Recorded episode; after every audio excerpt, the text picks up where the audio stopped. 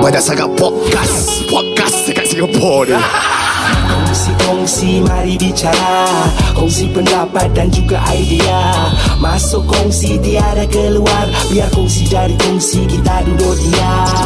Podcast ini dibuat khas berada oleh teman-teman kami di Agent Property Batisah Realtors. Bagi mereka yang nak dapatkan khidmat jual beli rumah, kalau ada masalah tentang hartanah anda, kalau nak jual untuk mak ke untuk ayah, ada masalah penceraian dan sebagainya, Batisah Realtors akan membantu anda. Hubungi talian 88776634 8877 76634. Dan ikuti Facebook dan juga Instagram mereka at Batisah Realtors. Right now it's on to the show. 1, 2, 3, let's go. Okay, let's go. Okay, let's go. Okay, let's go.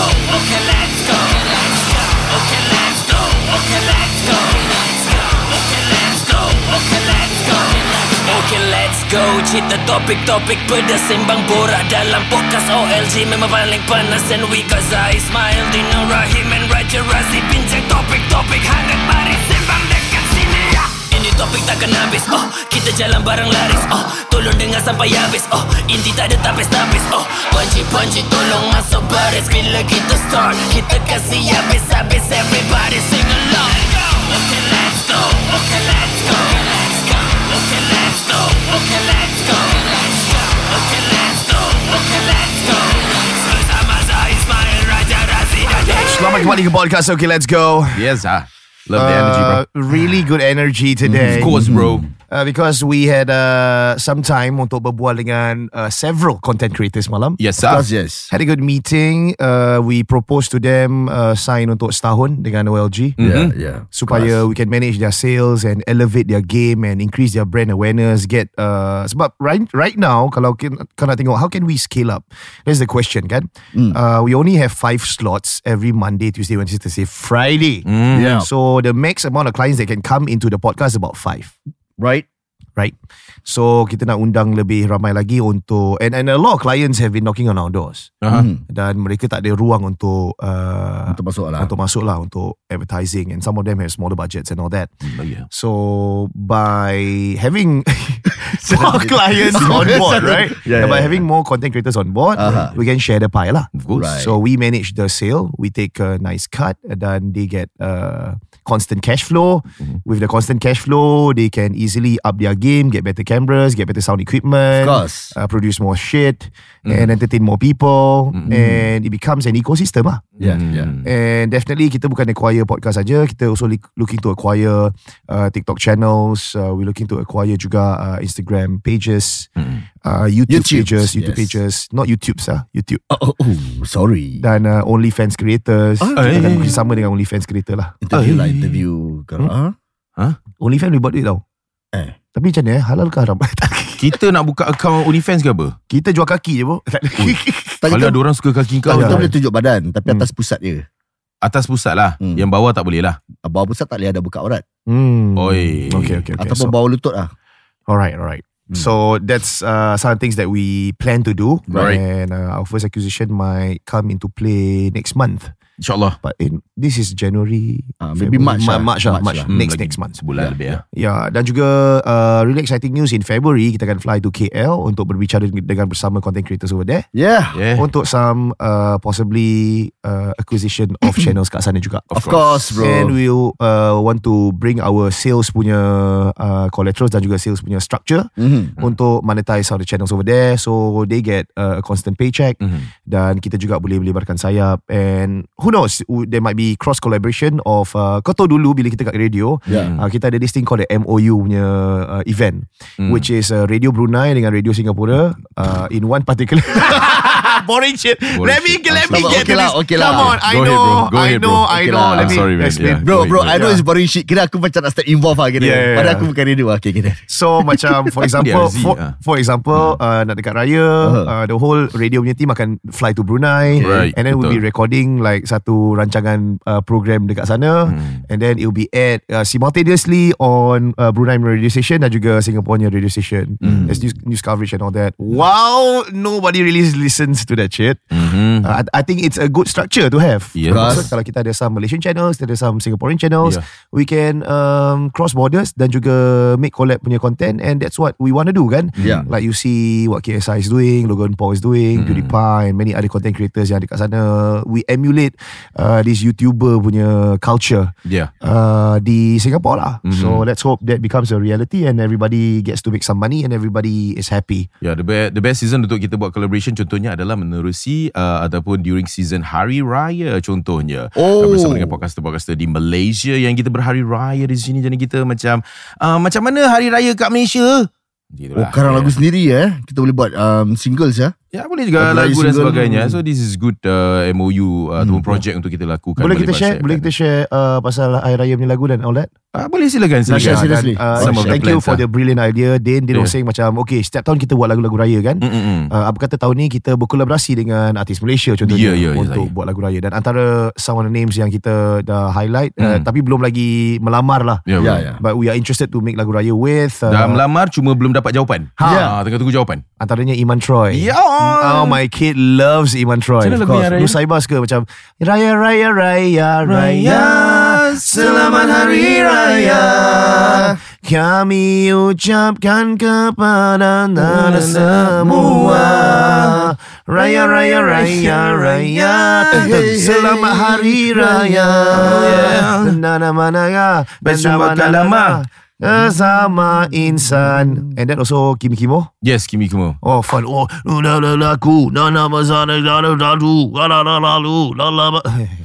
Kalau dengan Alif Syukri, tanah hati viral. Aku tak boleh handle dia viral tak senonoh. Aku tak tahu. Ni masing-masing. Oh, kalau kau nak buat single dengan Alif Syukri, by all means, bro. Jangan cul. Takut dia video clip dia aku tak boleh control. Kau memang tak boleh control, bro. Kau tak boleh control dia, bro. Dia nak Tak ada Macam gini okey. Lagu dia mungkin macam 1, 2, 3 mari ketuk Razi, saya, marilah kita ketuk. Mungkin lagu dia boleh. Habis dia ketuk gitu. Kau salah. Ketuk konik kau. Jangan salah. Ini barang abang-abang biasa ni. Habis kau tak buat lagu tu, kau nak collab dengan satu penyanyi ni. Bila sebut tentang raya, semua kata hari raya dan ni nambah masa muka. Jalil Hamid. Ya. Wow, okey. Boleh. Kepak. Pak. Ayam. Kepak. Apa ni? Asyik pasal ayam je. Macam tak ada modal lain gitu. Nak jadi ambassador ayam ke? Kiwak dia kena siapa Jalil Hamid kena dengan ni lah. Baru lawak mega kena dengan Chef Wan, Dato' Chef Wan. Sial. Macam pasal ayam je. Kiwak. Tapi ini kadang-kadang macam baisir. Sial lah kau. Aku teringat lagi Sol. Tapi Jalil Hamid ambil tu je. Dia patutnya dia legend tak payah ambil. Kan macam tak tahulah ni masing-masing nak mungkin lah ni. Susah bro. Masa kalau let's say kita nak masuk itu competition pun. Ya. Kita kan pernah dijemput dulu Maraja Lawak Mega. Jap, sabar. Lisda mengatakan you all salah lagu lah. Lagu apa Apa Iman Troy Raya.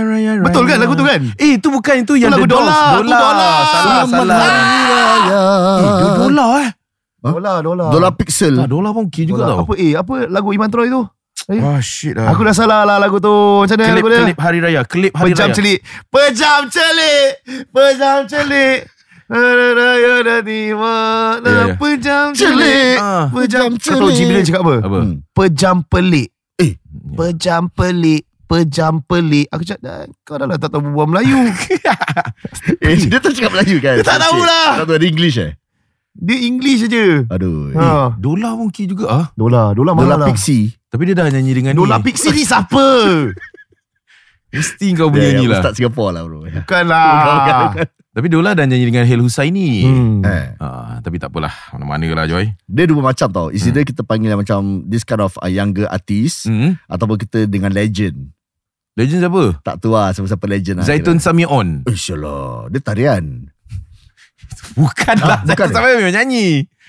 Tarian lain. Oh. Tu kan Som Said. Oh ya. Kau ribun. Okay, that's one lah. One of the collaboration with the Malaysian artist lah. Yeah. Okay, so that's some of the things that we're really excited about. Dan kita dah book expo. Yay! 16 to 18 kita claim sekarang. Okay, let's go festival. Kita konon in case ada event lain nak buat, kita buat sebelum okay, let's go lah. Boleh jadi bro. Mesti kan orang boleh cakap, jadi. Oh dah book ni kan, kita book lebih awal lagi. Ya, boleh jadi. Jangan korang punya duit semua simpan untuk kita punya expo. Tapi vendor mau pilih lah. Pilih vendor lah. Vendor mau pilih. Kita 16 sampai 18 betul. 3 hari solid, compact. 3 hari solid lah. So kita nak kena tukar nama bro. Nanti nama korang kita fikir lah, apa nama expo event tu. Fuck Loy. Datang segera ke Fuck Loy event dibawakan khas kepada anda oleh OK Let's Go Fuck Loy. Fuck Loy. Nanti susah macam-macam nak masuk susah mak-mak semua. Ni apa event Fuck Loy. Tak kalau pakai kita buat Cina Fuck Loy. Oh ya. Pacak-pacak kan pergi Fuck Loy, dia tak tahu. Ya. Dia tak tahu cerita apa. Fuck Loy. Nak pergi mana tu event Fuck Loy? Dia tak tahu. Kelakar weh. Alah.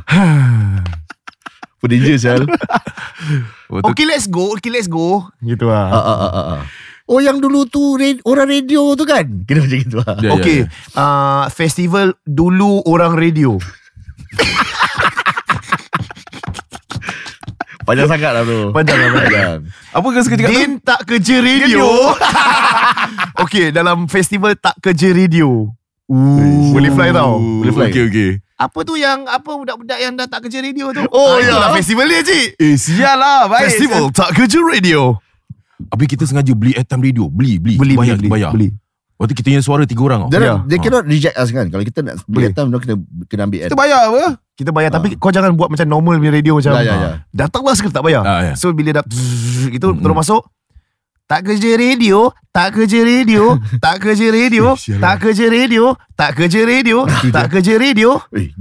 ke Expo Hall 6A. Oh gitu je. Itu je bro. Okay. Kasi tak kerja radio, tak kerja. Orang macam apa saya ni. Oh ya. You stand out from the clutter. That's a good one. Yeah. Bro, I tell you fucking will fly. Will fly as ya. Nanti hantar skrip tak lepas. Jangan main time lah. Ya. Kau mesti nak kan? Kau mesti nak punya apa? Nak apa duit. Angkat apa? Ya. Tu macam dah. Kalau kau dengar benda-benda macam ni, datanglah segera tak kerja radio. 16 to 18 Okay, that's one. And then okay let's go musical. Yeah. Little lah musical. Early November. Yeah. I think it's either 2nd ke 3rd November. Nanti kita confirm. 2nd or 3rd ya. Okay, so this year musical Okay Let's Go. Kita nak menyanyi dan juga menceritakan kisah Okay Let's Go dalam bentuk musical lah, ada dancer semua. Yeah. Okay. Ada lembu atas stage semua. Ada armadillo boleh? Armadillo tak lepas sebab NEA tak bagi. Oh lama. Kalau ni kuda susah Kuda boleh tapi dia berak, bau. Kau lah tak boleh tahi. Betul. Tahi kuda nanti kutu muntah. Kuda satu kali berak banyak macam brach, macam banyak jatuh tau, leceh. Tu kau nama stand up satu kali berak. Bukan. Wah. Nama stand up aku punya stand up Raja-Raja Dewan. Kau tak betul? Belum. Oh belum fikir lagi. Wow. Okay. Itu satu. Yeah. Dan Indoor Stadium finally got back to us dan ada slot tapi pada bulan end of January. Hey. Oi. Itu kira konsert lah. Ya. Yeah. Dan kita baru saja berbual lepas konsert Okay Let's Go di Indoor Stadium. Kalau let's say ia berlaku lah, ni belum confirm ni just date stated sebab tu memang ada slot. Yeah. Kalau seandainya berlaku, kita akan bercuti selama 3 bulan. Cuti 3 bulan. Pergi Thailand. Tak ada. Aku dengan Hairi pada lepas habis Indoor Stadium je, kita akan tinggal di Bali untuk sebulan. Sial lah kau. Dia nak tinggal dengan Hairi sebulan bro kat Bali. Habis kita sampai Bali, Zara dah pakai kain, tak pakai baju, buat macam sawamnya. Leceh sial. Aku ada show. Kecak show malam-malam. Sial lah. Cakap.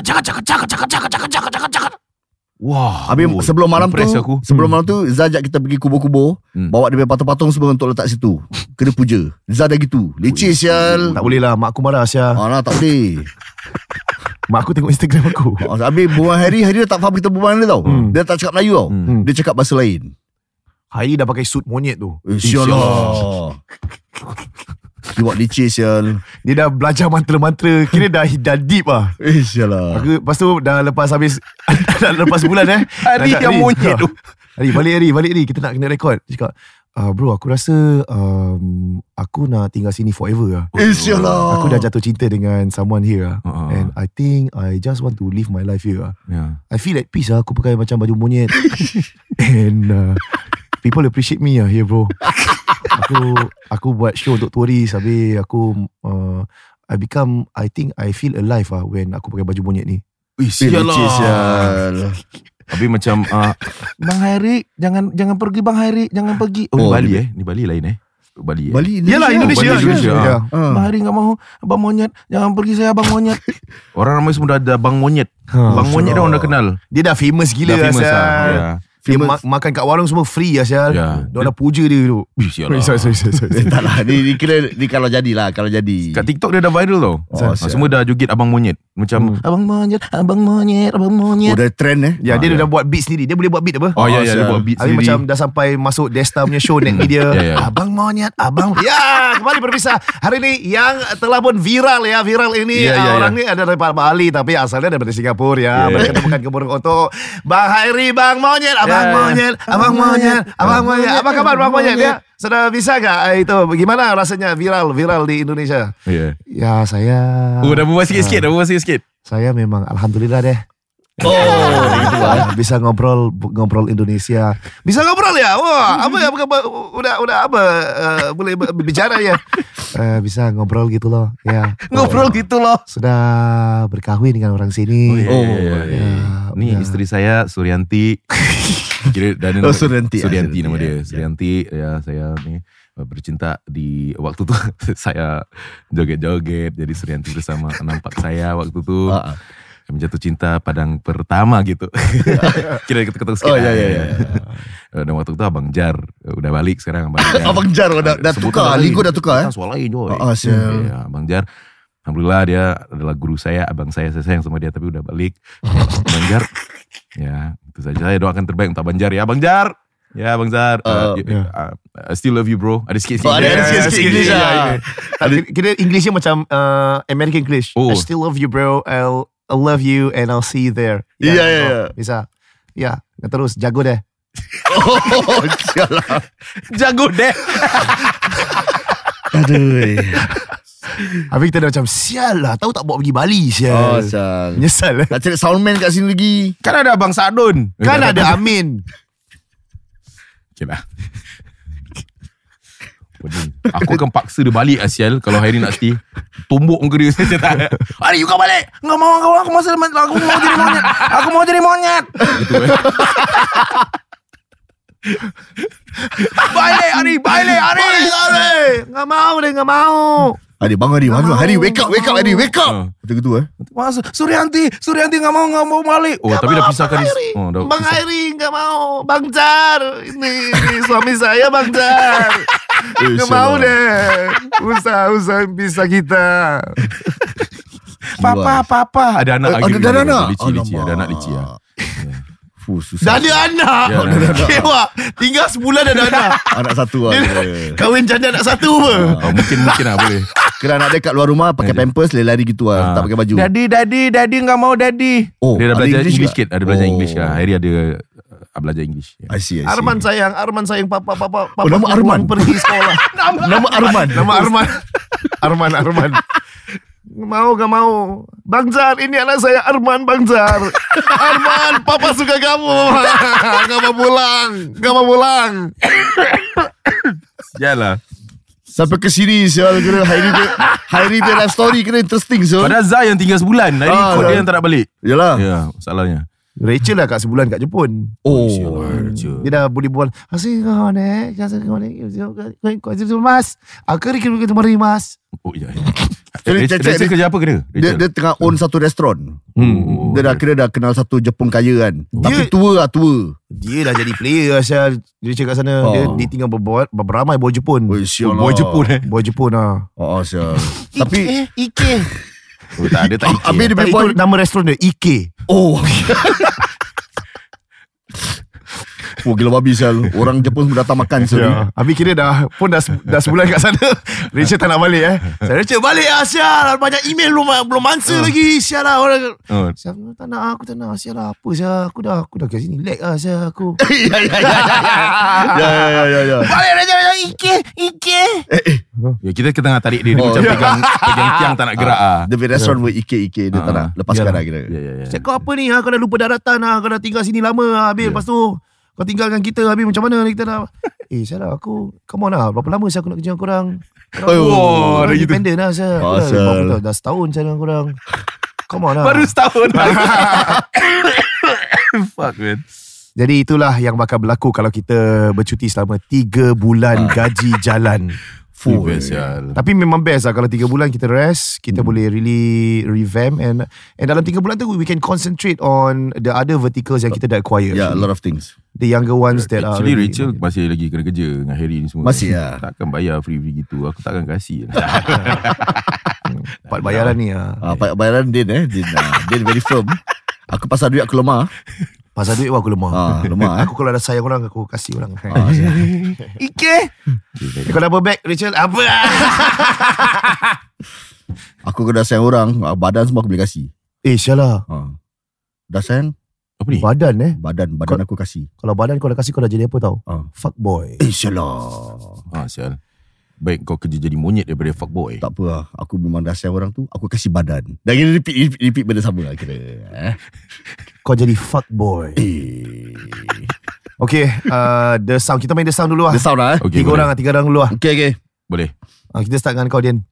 Aku boleh. Ikut urutan sama lah. Okay. Fuckboy. Yeah. Dan sound Min. Boleh. Kisah-kisah yang anda menang. Aku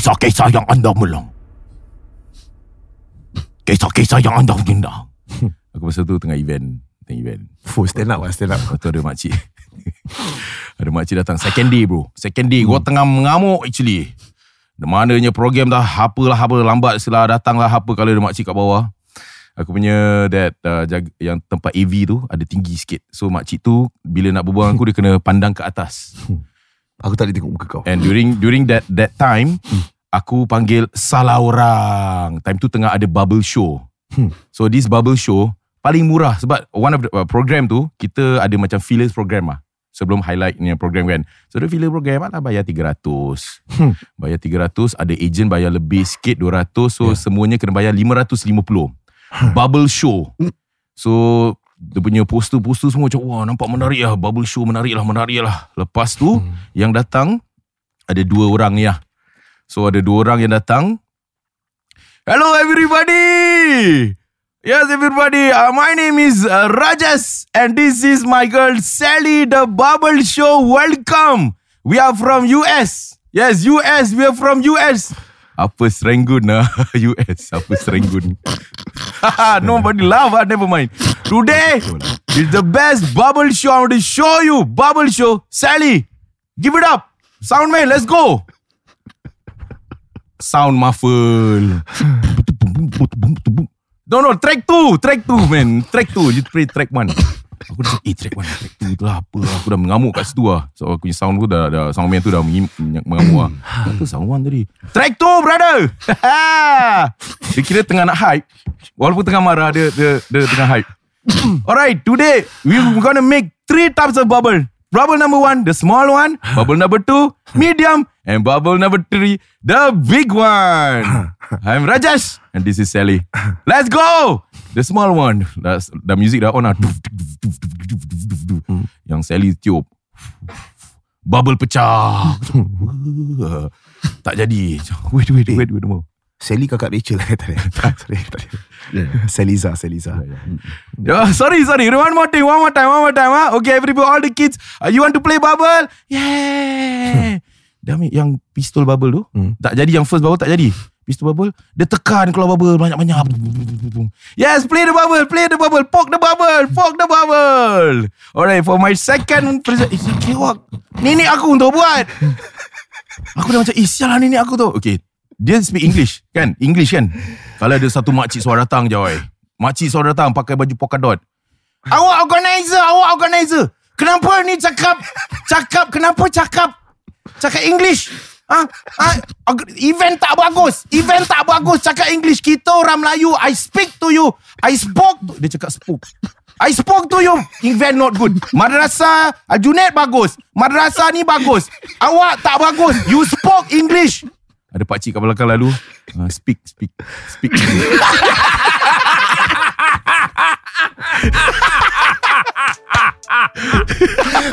Ini betul? Betul, sumpah, sumpah. Jangan soal kena fuck dengan aku, sial. Gimik saya tu. Makcik buang ke gitu? Makcik, dia nak betulkan aku. Bodoh. There will always be this kind of makcik. What the fuck, man. Tapi dia salah tempat lah, salah tempat. Dia kena tarik. Dia kena tarik dengan few of our friends. Yeah. Because dia mengganggu. Madrasah Aljunid bagus. Tiba bro. What the fuck, Syah? Kita kena jaga menilaikan bahasa Melayu kita. Madrasah buat event ni bagus. Macam what the fuck, Syah? The guy who was doing this performance, of course dia bukan orang Melayu, bro. And budak-budak sekarang susah, bro. Really, ini really macam berikan tepukan. Kesian. Kids don't really know what is berikan tepukan. Yalah. So kita faham ni demografi. I mean, this is a fucking like this is a show for kids. Lepas tu macam no, you they spoke English, still spoke English. Lepas tu belakang pakcik speak English. Habis macam kau handle lah, bukan cakap. Aku cakap, makcik jalan. Kau cakap gitu jalan. If you don't like this show, kenapa awak sendiri nak cakap berbahasa dengan saya, berbahasa Inggeris dengan kenapa? No, I want you to understand they spoke English. Apa siang? Macam nak cakap Melayu lah. So dia kelakar. Madrasah Aljunid bagus. Random siapa bro. So ada few, ada security guys tu bring her out. Mungkin makcik tu ada masalah sikit lah. Kesian so it's really funny, man. You gonna face all these random people. Kita tak nak expect demografi. Kita nak respect demografi. Itu biar aku handle. Oh yeah, biar aku handle. Because certain things kita bagus. Kalau this kind of event, young parents is coming, good. Tapi mesti ada lah 8-10 orang yang makcik datang, which is okay, tak salah apa kau datang nak beli belah, tapi jangan kacau lah. Ya, correct. Yeah, so that's it lah. Itu je cerita aku lah. Okay. Yeah. Zah, silakan. Okay, aku ada cerita makcik juga. The Sakdon sound.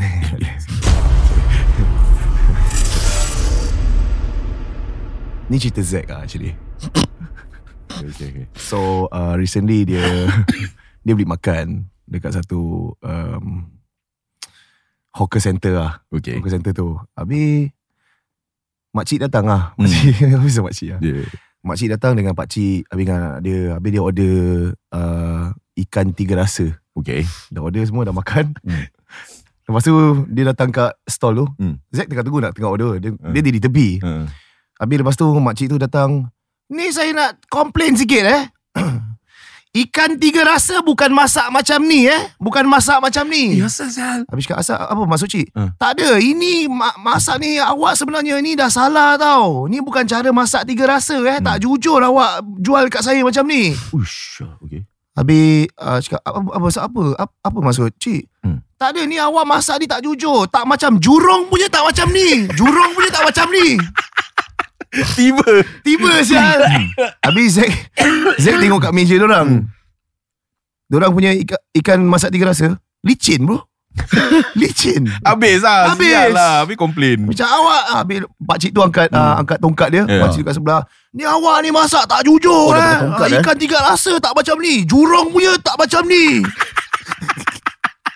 Ini jurung dah bersama kat jurung. Asal orang suka compare dengan benda random. Aku tak tahu lah. Like what the fuck, sial. Kau nak makan kat jurung. That was in Chai Chi though. Fucking you came to Chai Chi. Kau expect macam mana? Sial, saya punya tiga rasa macam ini, sial. Tak macam jurung ni. Kepala butuh makan kat jurung lah, sial. Razi tak ketawa Aku masih okay lagi, bro. Okay, kau dah ketawa Dah. Okay, punya turn I am V Sundramuti. I am V Sundramuti. I will dazzle you. I will dazzle you until you become a fun dazzle. Kau pakai benda sama, Son. Dia repeat, Son. Aku tak belakang, Son. Sialan, bodoh. Fun dazzle lah, ni benda show lah. Okay, kau ceritain. Yelah, kau. The sound.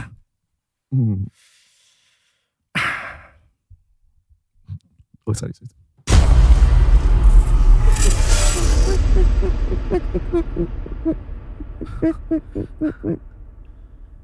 Abang pergilah cari makan. Ha? Abang nak pergi cari makan yang abang tahu. Tapi boleh tak jaga anak-anak ni? Tweet. Yelah, macam nak makan. Anak-anak dah lapar ni. Okeylah, macam nak makan sekejap.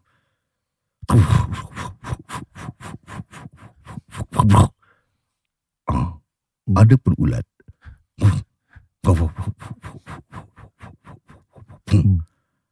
Alhamdulillah, yang adalah rezeki sikit. Rezeki bang, makasih anak makan.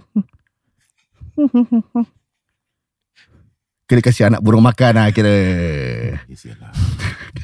Kau punya old jokes eh. Kau dah jadi boomer. I mean, it's like creativity. Dia dah biasa dia dah. Belum nasihat. Tekeng je. Okay. Pak Buto. Nak maki je aku. Serius tadi, kiwak. Kita main flexo, kita ringgit, kita main limo ringgit flexo, kaya tak kaya? Ya, habis lah. Macam mana? Ni apa ni? Dia rap lah. Lu rapper kira lu kaya tak kaya? Bodoh lah. Kita rumah mansion. Yalah, ada tak ada Joy. Lu rap.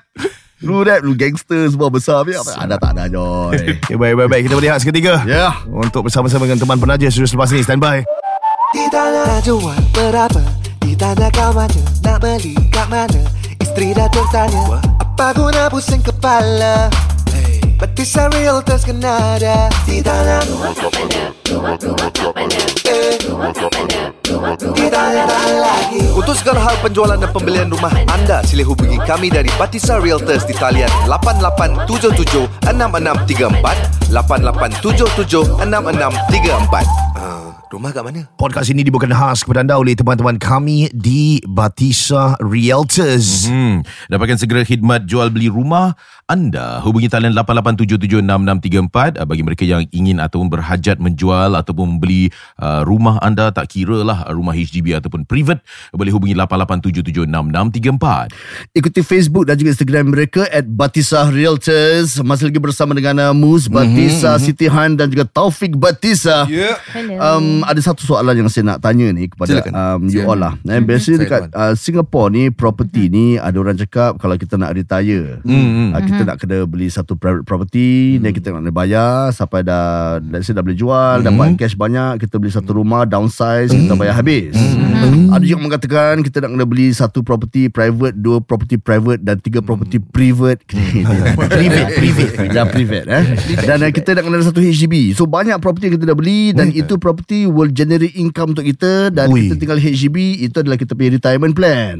Jadi mana satu di retirement plan ni? Macam contoh ibu saya, dia jual Executive Jumbo Apartments. Time tu dulu dia beli harga 160,000 bro.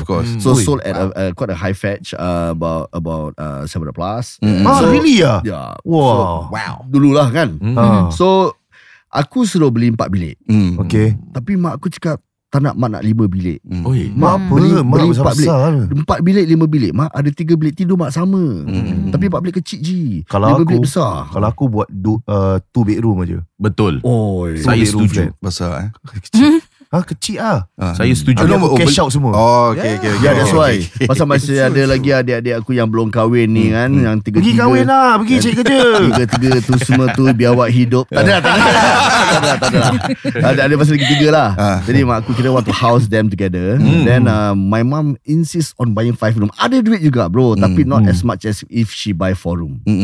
So let's talk about this man. I mean macam si retirement plan is to downs, to have the right size of the property. Aku nak beli downsize ke, atau upsize ke, atau beli property 2-3 private ke, macam mana? Wow, okay, this topic I think 2022 kita pernah cover jugalah. But I think this is because times have changed, market have shifted, and of course you know with the rising cost of living, GST kena berdebu kan. So kita nak kena be able to educate. That's the word I would use. Educate all our clients, tak kisahlah daripada demografi umur yang macam mana kan, with regards to their property, reshuffling their property portfolio lah. So one thing yang kita nak, or me particularly, aku nak share is when we talk about those who are wanting to right sizing. Right. Tak kira lah daripada EM ke ataupun ada daripada five room ke apa. Okay, one thing yang korang nak kena tahu para pendengar kalau korang main parents atau korang sendiri yang sedang mendengar, this thing about reaping cash benefits ataupun cash payouts, you know, when you have reached 55 years and above. Okay, dari sudut rumah yang korang jual tu, it differs for different case. Again, yeah. one term that we always like to use is this thing of apa tu, right sizing to berapa tangga, or berapa steps, you know, from maisonette to maybe a five room ataupun five room turun ke four room ke flexi ke stuff, yeah, like that. Right. So this absolutely matters lah, sebab kita tahu different property sizes will demand different costings in terms of apa tu, harga nak membeli kan. Mm-hmm. So benda pertama yang selalu kita bincangkan when we meet clients of this demographic, kita cuba tanya dulu, you know, kita cuba run the numbers dulu, and of course sebelum tu kadang-kadang kalau kau tak really make them understand the purpose of why we are there, the purpose of why the children are actually encouraging them to right size, if you cannot break that barrier, kau berbual pasal number pun tak guna, bro. Because and it is very important for you to make them understand why is it that we are there, why is it that the children have called us up to share all this information. It's because of something that diorang nak kena peka lah tentang apa tu, kos penghidupan di Singapura. So as we know, majority of us, I think I can say everybody here, kita kerja sebab kita nak protect kita punya retirement days. Right. So we hustle until we made it, right? And then bila kita retire ni, hopefully apa yang kita punya hasil titik peluh kita yang kita kerja sampai sekarang sampai ke masa persaraan, that you pay you reap the benefits for us lah. But when I meet a lot of people, most of them are very emotionally attached to the house. Dia kata, bro, tak boleh lah Mus, nanti pakcik jual rumah ni, nanti hari raya rumah kecil, nanti pakcik jual rumah ni, banyak kenangan-kenangan, anak-anak yang kat sini semua Mus, semua dibesarkan kat sini, and stuff like that. So we have to be very mindful of what we say. Kita nak kena be very tactful and try to identify first. Sorry. Apa? Tak masalah, aku pernah ikut aku punya mentor. Okay. Mentor aku went through this kind of case. Tapi mentor aku cakap apa, tapi nak kena ingat, kita dalam dunia ni memang semua tak kekal. Dia kena marah dengan pakcik. Habis kena marah pakcik cakap, tak ada, awak nak kena faham tau, ini saya dengan rumah ni memang ada ikatan. Banyak pengalaman, isteri saya meninggal kat sini. Alamak, lecis. Alamak, bro. But you mentioned that you have to be mindful. You are right, man. It's true. Sebab and when I meet all these clients, bila aku jumpa dorang, I will always put myself as a fine example. I would just tell them, pakcik, from me to you, as a parent to a parent, you know, what my main purpose of trying to secure something which is a much price retention. Tak kisahlah, mungkin HDB pun ataupun private property, right? I mean, my main concern is bila aku dah bersara nanti, kalau boleh aku tak nak susahkan anak-anak aku, you know, in terms of bila aku nak apa tu, menampung perbelanjaan persaraan lah. Yeah. So I'll tell them, if I'm in your sport, kalau Allah kasih aku panjang umur, if I'm in your sport and I'm 60 and I'm 70, right, this is exactly what I plan to do, because I think from now until then, when I've worked so hard for my family, and they have encouraged me to start to look after myself financially, try to be independent, I think this is the avenue aku definitely akan go for. I don't care what I'm holding on to in another 20 years or 30 years, kalau aku masih panjang umur, I will definitely try to figure out how I can try to get most cash proceeds, so that I can apa tu, menampung hidup apa tu, persaraan lah, because it is so expensive, and of course when you are old, packages comes along, sickness, ini sakit kan. So that is one avenue that we always try to encourage them to apa tu, understand and terima lah. And but it's not easy when we talk to parents or those who are having this kind of hanging on to this kind of properties. Ada cara-caranya dengan benda-benda yang kita boleh kongsi, so that, you know, it softens the whole scenario. Have to understand them first. You cannot just sell, because sometimes macam mana kau cakap pun, no matter how you crunch the numbers, to them is a no. Right. So alhamdulillah, through my experience, you know, I've met a lot of people who are of these demographics. Kalau brother-brother, sister-sisters kat sana are facing this kind of scenario, you find it a bit tough to go and penetrate, you know, your parents' a perception of why they shouldn't sell the house. Yeah. Try to look up for us. I think, inshallah, we should be able to impart so much experience, not only personally, but also to our vast experience of serving clients of this sort of demographics. Baik, yang sedang mendengar, tunggu apa lagi, inilah masanya untuk membuat pertimbangan dan juga buat temu janji bersama-sama dengan teman-teman kami di Batisah Realtors. Awal tadi, such a good example diberikan oleh Razi. Tergelak seketika sebab lalui satu memori yang indah lah. Mentor kena marah, bro, depan aku. Jadi mesti kau nak ada ejen-ejen yang memahami kedudukan kau, kau berbual dengan teman-teman kami daripada Batisah Realtors. Dapatkan khidmat jual beli rumah daripada Batisah Realtors. Hubungi talian straight away 88776634 88776634. Ikuti Facebook dan juga Instagram mereka @BatisahRealtors. Ditanya jual berapa, ditanya kawannya nak beli kat mana, isteri datang tanya apa guna pusing kepala. Batisah Realtors kena ada. Ditanya rumah kat mana, rumah kat mana, rumah kat mana, rumah kat mana. Ditanya lagi. Untuk segala hal penjualan dan pembelian rumah anda, sila hubungi kami dari Batisah Realtors di talian 88776634 88776634. Rumah kat mana?